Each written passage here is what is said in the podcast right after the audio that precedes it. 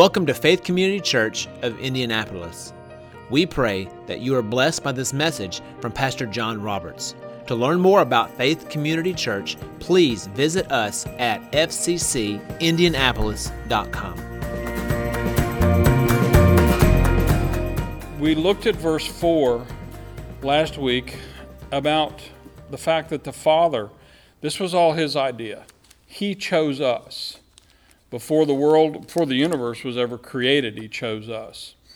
And but then tonight we're looking here, and we've already talked a little bit about adoption, but it gets into this concept of predestination because it says that, um, well, let's start in verse 4. It says, Just as He chose us in Him, meaning in Christ, before the foundation of the world, that we should be holy and without blame before Him in love having predestined us to adoption as sons by Jesus Christ to himself, that himself being the Father, according to the good pleasure of his will, to the praise of the glory of his grace, by which he made us accepted in the beloved. One little thing I saw to back up to last week, when it says there at the end of verse 4 that we should be holy and without blame before him in love. I never saw this before, but as I was reading through that um, yesterday and just meditating on it, what I saw there is a um, us as a sacrifice, because we, you know, we are the. I mean, there's a lot of different metaphors that the Bible uses to describe Christians. We're the temple, but in one sense, we are when it says we're holy and without blame. That's the character that of Jesus that God gave us. And but it was the character that you had to have for sacrifice. When they went to um, inspect the lamb that they were going to sacrifice, they had to go through and inspect it from.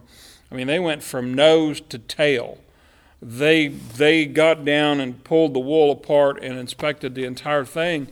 Said, okay, this one and, and the terms they use, this is holy and with and blameless. It's pure. and then it could be sacrificed. Well, Jesus was that way. In fact, if you go back into the Gospels and you read that account, the, the, the Holy Week, Jesus was staying in Bethany, which is like, I don't know, half a mile or so, I think, from Jerusalem.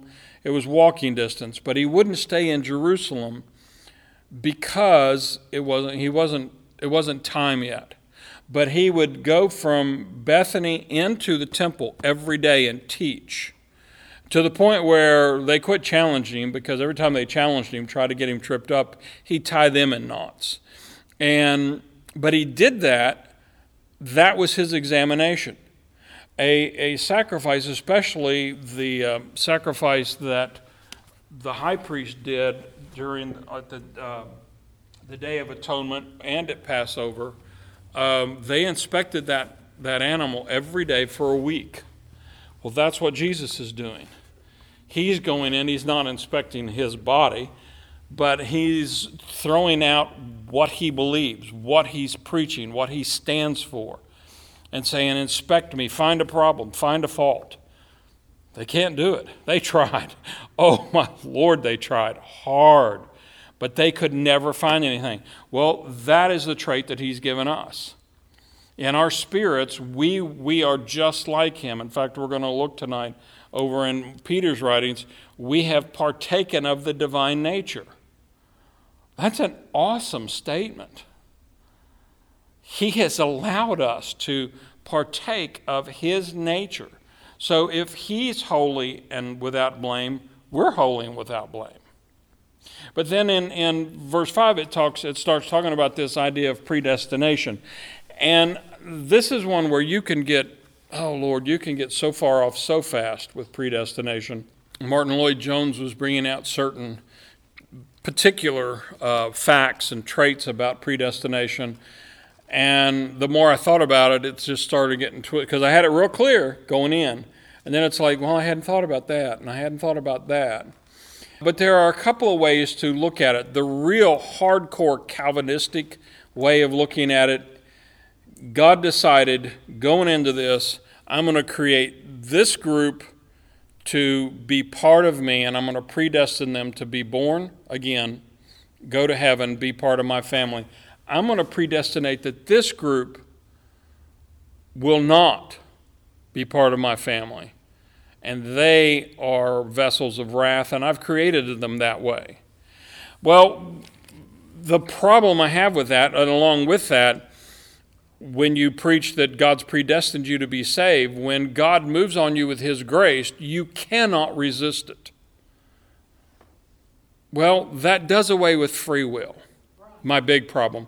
Plus, it violates, and I, I forget exactly where the scripture is, it says that, that the will of God is that all men are saved and come to the knowledge of the truth how can God's will be that He wants all men to come to the knowledge of the truth and be saved if He created vessels of wrath that He does not want to get saved? That's a contradiction. And so, how I've seen it is that, and there's two ways that you can explain this. You can explain it that God can, in His foreknowledge, He looks down through history and He knows this one will accept me and this one will not. The one will accept me. I know doesn't matter what the circumstances are of his life, and I've run every scenario, he will accept me and get born again. This one will never accept me. He's going to be a vessel of wrath because it's going to be his choice. And I know his choice because I'm omniscient.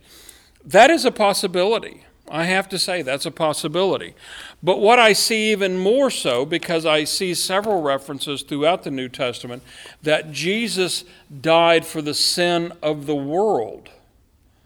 I see that, that even with, with people who will not accept Christ, they never bow their knee until the very end, the white throne judgment, every knee will bow then. Um, Jesus still died for their sins. And he paid the price for their sins, except for one. And that one sin is the unforgivable, the unpardonable sin, which is rejecting the Holy Spirit. The New Testament calls it blasphemy of the Holy Spirit, which again can get confusing because I've heard people say, "Well, yeah, you don't want to talk about talk bad about anybody that speaks in tongues because that's blaspheming the Holy Spirit." No, I look at simply that, that the Bible's clear that in order to get saved, the Holy Spirit must move on you. And when He moves on you, if you resist that and reject that, that's blasphemy of the Spirit. That's saying, because there is a moment when you know, I'm a sinner and I need to get saved. And if you say no to that, you're resisting and you're telling the Holy Spirit, no, I know that's true. I can see that revelation, but I reject it. And I refuse to believe it. You've just rejected the Holy Spirit. And if you reject salvation that's freely given, how can there be forgiveness for that? It's the only thing I see that can keep a person out of heaven is that sin of rejecting the gift that Christ gave us. But then he, he goes into what the gift is, and it's adoption as sons. L- let me read this. This is these are some other, um, and th- I'm going to read verse three through six because it's that's really more the thought in the um, contemporary English version. It says, Praise the God and Father of our Lord Jesus Christ for the spiritual blessings that Christ has brought us from heaven before the world was created, God had Christ choose us to live with Him and be His holy and innocent, loving people. God was kind and decided that Christ would choose us to be God's own adopted children. God was very kind to us because of the Son He dearly loves, and so we should praise God. I like that. Um, God's Word translation similar. It says, Praise the God and Father of our Lord Jesus Christ. Through Christ, God has blessed us with every spiritual blessing that heaven has to offer. Before the creation of the world, He chose us through Christ to be holy and perfect in His presence. Because of His love, He had already decided to adopt us through Jesus Christ. He freely chose to do this. And then the message um, says that um, I'm going to start in verse 4. Long before he laid down earth's foundations, he had us in mind, had settled on us as the focus of his love to be made whole and holy by his love. Long, long ago, he decided to adopt us into his family through Jesus Christ. What pleasure he took in planning this. I mean, it's to be honest with you, I, no, it doesn't because I, I'm, I'm, and I'm not bragging about this, but I'm a, I'm a fairly easygoing guy. I mean, you, you put, I, I do have buttons, and you push the right buttons. There's a side of me that can come out that I'm not proud of. I've, I've lost it on more than one occasion. But for the most part, it's hard to push my buttons. But I've, there are certain people that I'll be honest with you, I, I have a hard time being around them. I just don't like them. I, am on Facebook because I and I, have kind of neglected the church's Facebook page here lately, um, but some of these posts, especially the political ones, I just want to reach through that screen and, and snatch them up and smack them, you know, and, and then wake them up and slap them again. Um, so I'm, I'm, I'm using that to think if I had to make a decision whether I would sacrifice one of my children to pay for something evil they did. I'll give you an example, and I don't mean to get political, but that the Women's March. A couple of ladies, and I use that term loosely, that got up there and listening to some of the things they said, I'm thinking, it's just a waste of skin and blood. Would I have the presence of mind to sacrifice my child to save that person?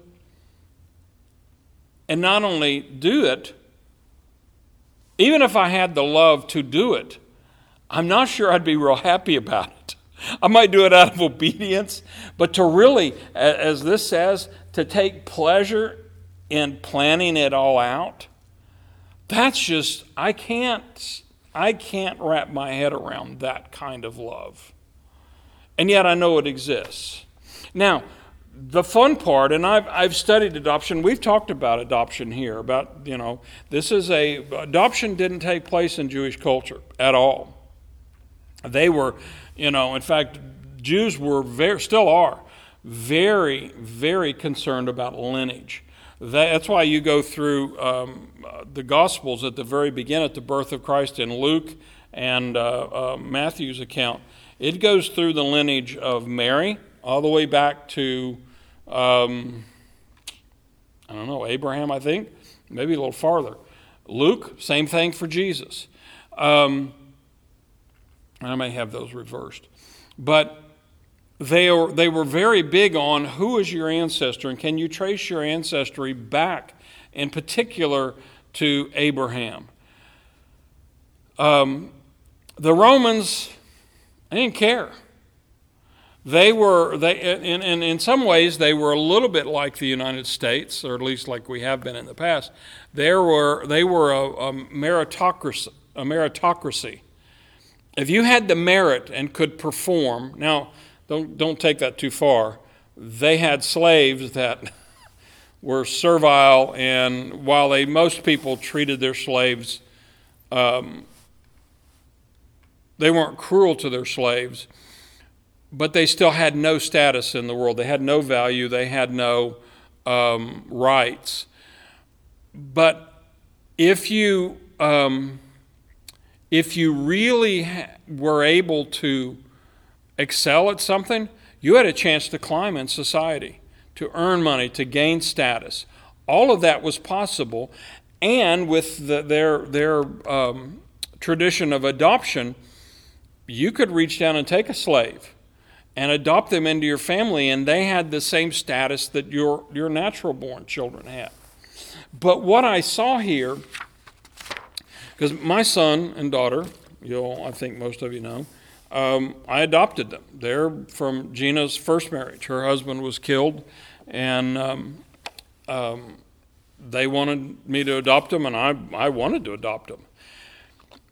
when you, as kids, people always thought we looked, my kids looked like me, which always, I never just told them, well, that'd be great, but, you know, they don't carry my DNA, so it's probably not. Now that they're adults, I mean, Tiffany looks just like her mama, and Ryan looks just like his natural father. I mean, you see a picture of Randy and Ryan, same age, no doubt where that boy came from. So even in, in, in adoption, you don't change your nature. My kids still have the, the uh, DNA of their natural father. That does not mean that we haven't changed our nature as Christians, but it's not adoption that changes our nature. Uh, go to 2 Peter chapter 1. We do change nature, but we change our nature through regeneration, the new birth. 1 Peter, or excuse me, 2 Peter 1, starting in verse 2, Peter says, Grace and peace be multiplied to you in the knowledge of God and of Jesus our Lord, as his divine power has given to us all things that pertain to life and godliness through the knowledge of Him who called us by glory and virtue. That calling by glory and virtue is God planning out and calling us before the foundation of the world. But notice how He did it. By which, by through that knowledge and through that calling from, from God the Father, by which have been given to us exceedingly great and precious promises, that through these you may be partakers of the divine nature Paul goes through it in, in um, Romans um, 10. Uh, it ends up in, in um, um verse 17. But he says, you know, how, how shall they call? It, it, well, it starts out with, whoever calls on the name of the Lord shall be saved. but how shall they call if no one is sent? How shall, if no one is sent, how will they preach? Or how will they call on him if no one preaches? How will they preach if no one is called? And goes through a list. Well, they're, what they're doing is people go, they preach the gospel through, you know, um, through words, through sermons, but sometimes just people sharing their testimony, what God did in their life. Those that through that, that word, through that knowledge that comes through those words, that's how we become partakers of the divine nature. We say, hey, you got saved. You got this. You cha- God changed you. I want to change. I don't like how I am. You know, I, I, I don't meet too many people that are 100% satisfied with how they are. And usually, if, I, if the few people I've, I've met that really did, there's nothing I want to change. I, in the back of my mind, I always wonder, am I dealing with a sociopath? Because they don't see a need to change, you know? But we do become partakers of that divine nature, our literally our, our spiritual DNA changes. But that's not what Paul's talking about here in, in Ephesians um, 1 5. Adoption's not concerned with our nature, but it's concerned with our rank. Um, when he declares that we are adopted sons, just like in the Roman world, I could adopt a slave into my family. He still, he doesn't look any different. He won't look like me. He won't pass on my genes or my traits, but he has all the rank attached to my family name. That's what we get through adoption. It brings legal standing, brings position. In fact, later on, Paul's going to say, He not only did He save us, but He raised us up and seated with us in heavenly places. That's rank. Um, and with that comes privileges and also comes responsibilities. But that, that's the distinction that Paul makes. Both happens at the same point of getting born again. But when he talks about this adoption, it's it's an, an indication of our rank. And with rank, lots of privileges. But I, what, I heard a story, um, or was it General Mattis, that's now our Secretary of Defense. Um, I never really heard much about him. I'd heard the name, but I really had never heard much of his story. Um, the, the Marines that served with him in Afghanistan, nicknamed him Mad Dog. Uh, not so much because he, w- he was aggressive towards the enemy, but he was aggressive. He aggressively protected his soldiers. That's why they, he's like a mad dog keeping us in line, but also you try to come in and hurt us, you're going to have to tackle with this mad dog. In fact, he really does not like people to call him mad dog unless you served under him. Then he takes it as a badge of honor. Everybody else that ter- uses that term, I'm, sure he tolerates it, but i he said he really doesn't like it. But the story, there's two stories that really demonstrated for me um, the difference between rank and responsibility. If I'm not mistaken, he's a bachelor.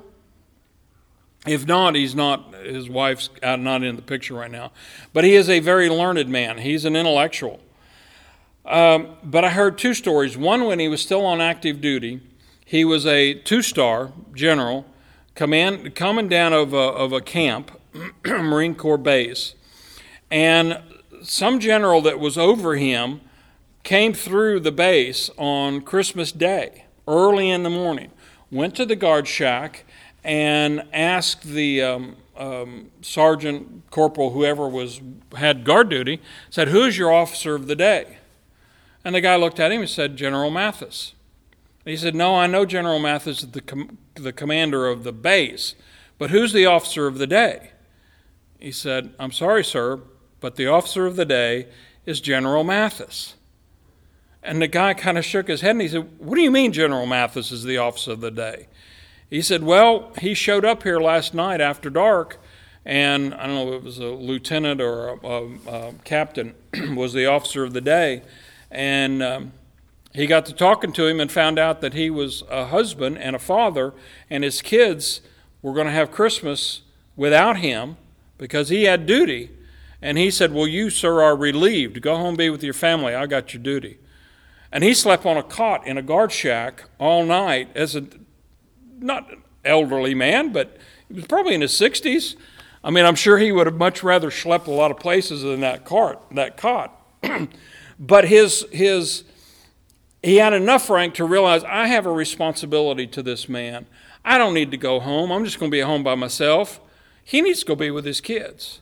And in the other story that I heard, which again, it, it, it just it shows the man's heart. It shows the responsibility he, he feels. And it's the same way for us. We have that rank of, of, of being an heir of God. But we also have responsibilities. And, and that was when he retired from the Marine Corps. He had, uh, he took, I don't know, four, six weeks. Um, and jumped in his car and he got a list from the Marine Corps of every Marine under his command in Afghanistan that was killed. And he planned out on a map and in whatever time he had allotted before he had to go to a, his new job, he went and saw every widow or every parent that he could fit in to thank them for the service of their husband or their son or their daughter. And I'm thinking, who does that? That is a man who has huge rank. I don't know what he retired, but he I think he at least had three stars. I don't know if he got his fourth one or not. But it wasn't required. His rank gave him great privilege, but he knew what his responsibility was. Same way with us. We have been, we have been made uh, heirs. We've been made kings and priests. We have all of this rank. We have all of this privilege of being an adopted son of God. But with that, we need to be more aware of our responsibilities to a lost and dying world.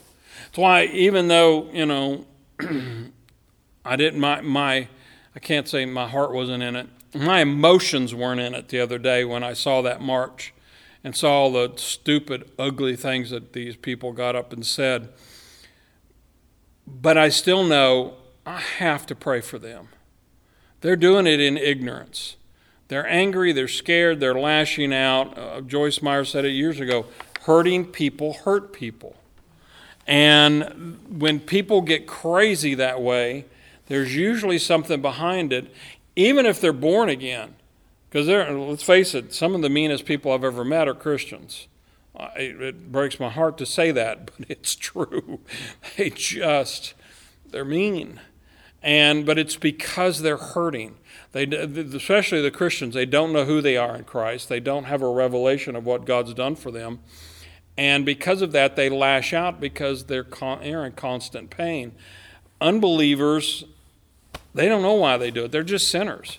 It's like getting mad at a hog for wallowing when it's hot, for wallowing in, in mud. It's just trying to cool off. It just knows it's hot and it wants to get cool. It really doesn't want to get dirty, but that's what it does.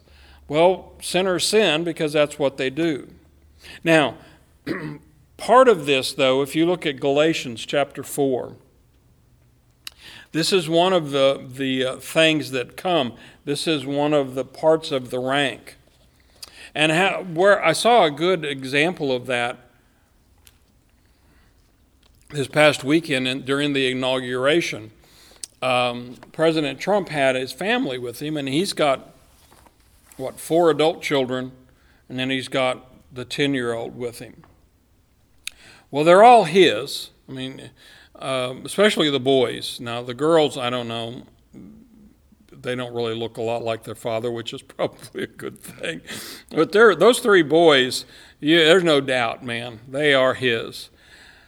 But you look at the two adult sons, they have positions of authority and responsibility in his businesses. They went to work for dad. The, the, the younger one, Barron, the 10 year old, he's 10 years old. He has a job. Go to school, learn but he's still an heir. He still has the name. He still just walks in whatever property they're at. That I mean, you know, I, I don't even know how many places they, how many houses they have, but he feels free to walk anywhere in those because this is dad's and I have a right to be here. But he can't exercise any authority. He has the by nature he is in that family, but he has not assumed responsibilities yet, or doesn't have the privileges of rank yet.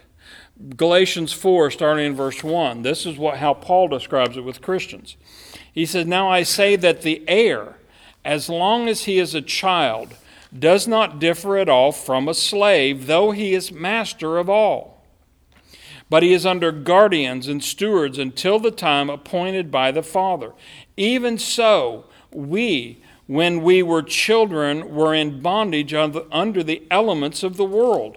But when the fullness of time had come, God sent forth his Son, born of a woman, born under the law, to redeem those who were under the law, that we might receive the adoption as sons. So, what he's telling us is before we got born again, we were under guardians and stewards. The law corrected you. The law said, do not covet. In fact, I love the story where the rich man comes to Jesus, and everybody takes that, that, um, that parable and or that story about the rich man and says, see, if you're rich, you got money, you're probably not going to be able to get saved. That wasn't the point Jesus was making. The, G, this guy came to Jesus, and his own testimony was, I've kept all of the law. Well, first of all, Jesus knew that's not true. No one has ever done that except for him. So he knew the guy was deceived to begin with. Rather than saying, Well, you're deceived or you're a liar, he pointed out to him, because one of the, the, the points of the law is, is do not covet. He pointed out that he coveted his riches. That's why he pointed out, and he said to him, Go you're, you're at the doorstep of the kingdom of heaven. Go sell all that you have and come follow me. The guy couldn't do it. Why? Because he coveted his riches more than he did following Jesus. He could not let go of the money. that was the steward. That was the guardian. It was that was the law smacked him and said, "See, now I believe personally that at some point that guy got born again because he was open to it. And I think after Jesus died and was resurrected, he probably responded to the gospel. Um, but when we're that, when we're not born again, we're under the elementary uh, parts of the, of the world. The law rules us, and we're bondage. We're in bondage. We're slaves to sin. But when God redeemed us, when we accept that, He did that so that we might receive the adoption of sons. We are then elevated to that rank. Now, even as believers, I have the rank, but as a baby Christian, I may not be able to walk in it. I have authority, but if I don't know how to exercise my authority, or even worse, don't know that I have authority, then I can't do it. I'm going to cower in the, in the corner. Um, when a, a natural child is born, he has the nature of his parents. But, and that never changes. But he's immature. As long as we are immature, we might have that nature. We might technically have the rank, but we still will not live as an heir. But when we come of age, when we grow up in Christ, and that's why I'm I preach so hard who you are in Christ, who you are in Christ. And I know some people get so sick of it. There's more to the word than who we are in Christ. I can remember when I was at Rhema, people would ask Brother Hagin all the time, Will you please preach on something besides faith and healing? He said, Yes, as soon as you get it. when you start walking in faith, I'll quit preaching about faith. And he preached till he was 85 or 86, and he never quit. You know, because there was always somebody. In fact, a lot of people that heard him for years still didn't get it. That, for me, is the revelation, knowing who we are, what our rank is, and that we have authority. And then to start standing up and having the courage, because I'll be honest with you, it's a little scary the first time that you try it you know, to stand up against the devil, to take authority over sickness and disease, to lay hands on, on somebody that's sick and say, You're gonna be you're gonna be healed. What if they're not? I just had somebody say that to me the other day. Well, what if they're not healed? It's like, what if they are? I don't know the future. In fact, in, in our, my discussion with them, I told them, I said, you are, not re, you are not guaranteed the outcome in any particular situation, but you are guaranteed what the Word says. And you are guaranteed that if you don't take a stand and don't fight for them or fight for yourself, you will lose. You gotta stand in faith. you have to stand in faith, yes. But if you, if you refuse to take a stand, I guess what I'm trying to say is there is no neutrality. You know, during World War II, it always amazed me. Switzerland sat right in the middle of Europe, and it was totally neutral. You could get to Switzerland, the Nazis would not go in and get you. They respected their borders. But I always wondered what would have happened if Hitler had won? How long do you think he, it would have taken him across that border and say, Yeah, neutrality was fine, but we're taking over now. We want the gold out of your vaults nothing. He just didn't need another front. So he didn't go in. Plus, I have a feeling that the Swiss were helping him with a lot of things too.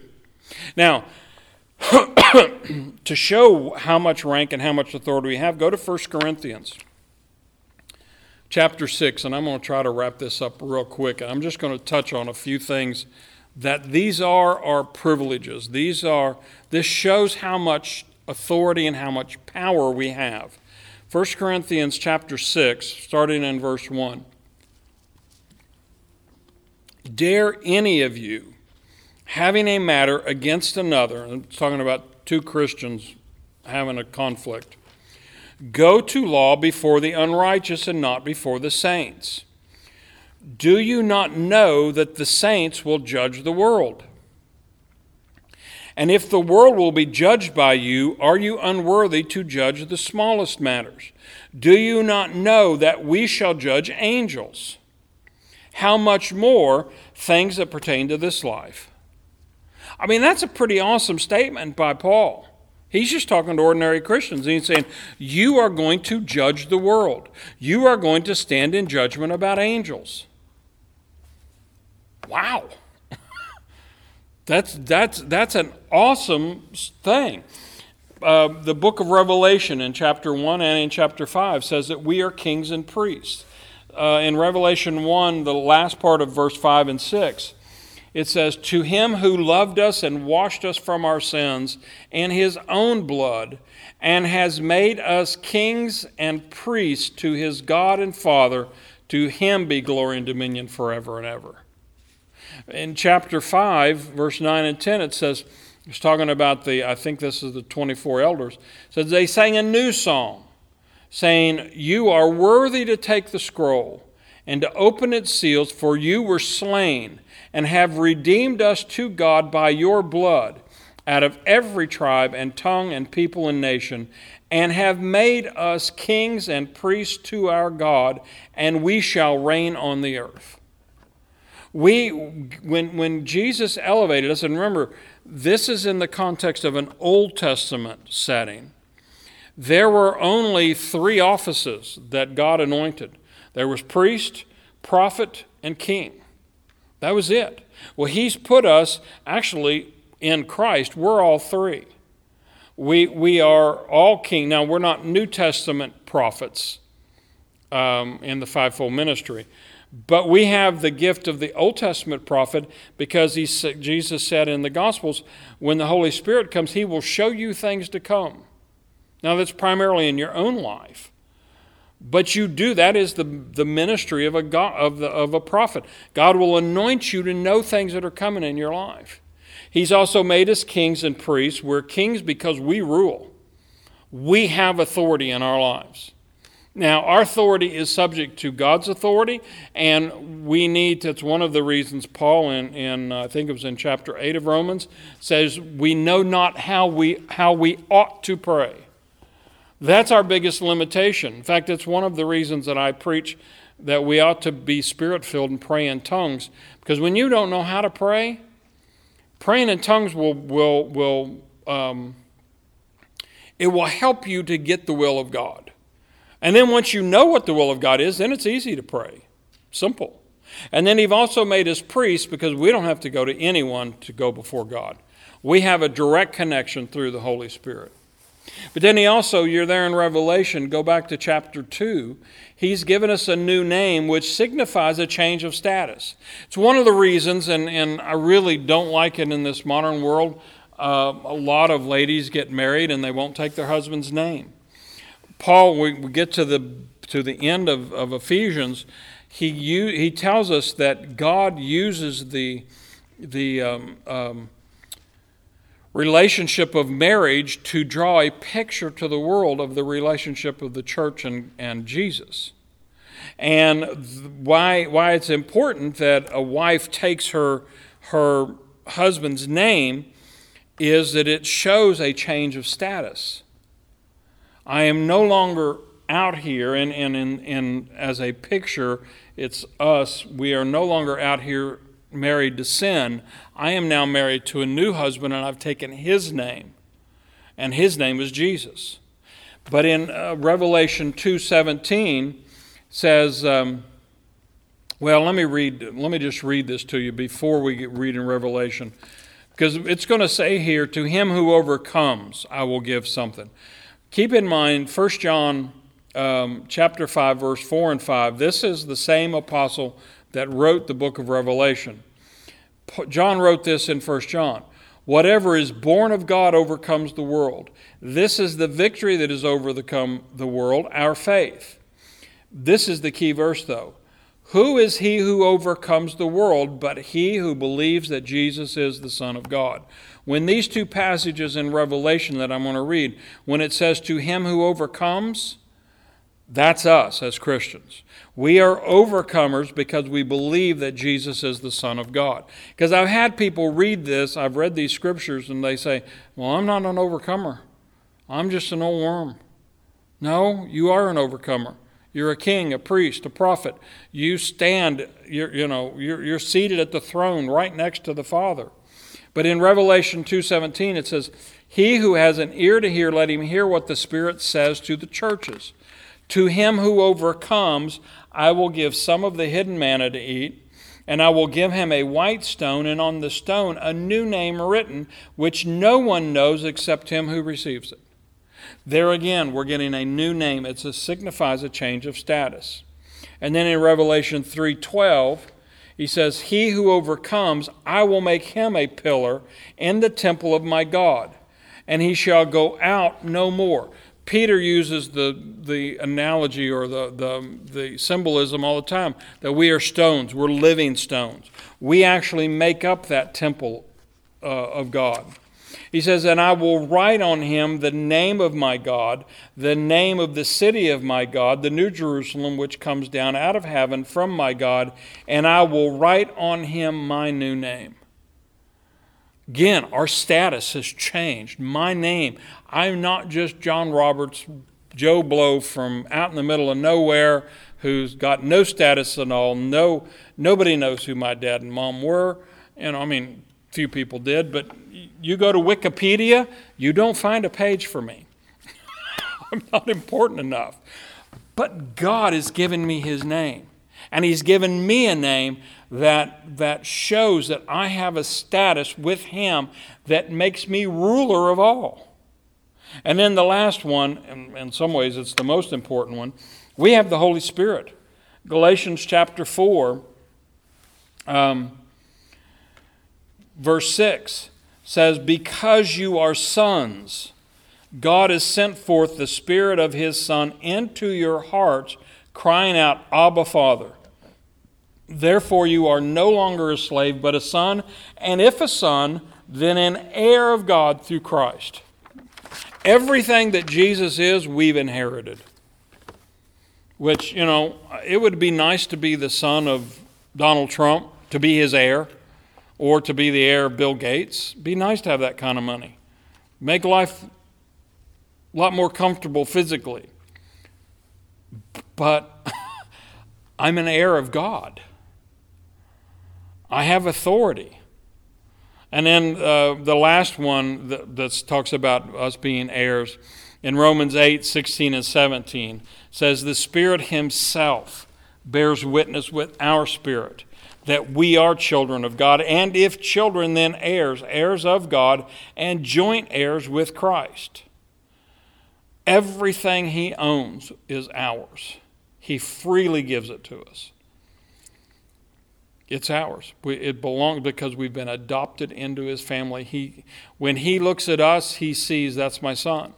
In fact, it was, it was interesting when um, I was teaching at the private school down in southern Indiana.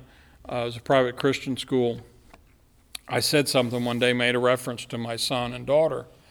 And one of my students chimed up and she said, Well, you say they're your son and daughter, but didn't you adopt them? And I had to stop and think for a minute. Well, yeah, I did. I never, I, when I think of them, I don't think well, that's my adopted son and daughter. I just think they're my kids. They, they, they, and I have, you know, I mean, I treasure the memory of my girls. I still, you know, I think about them all the time. But I love and care as much for Ryan and Tiffany as my adopted children as I ever did for my natural children. And I tell you what, I, I there were times, you know, because I was so ignorant, I begged God, take me and not them when they were dying. And not realizing that I had the authority as a Christian to stand up and fight for their lives. I didn't know it, so I didn't do it. But um, there's no difference between them. Is these are my kids. God looks at us and He says, and, and I, what, what frustrates me is I see Christians who can't get past their own sin consciousness. They are so conscious of what they do wrong that they never see what God has done right. And God says, I don't care. All that stuff's under the blood. Stand up and take your place. You are my child.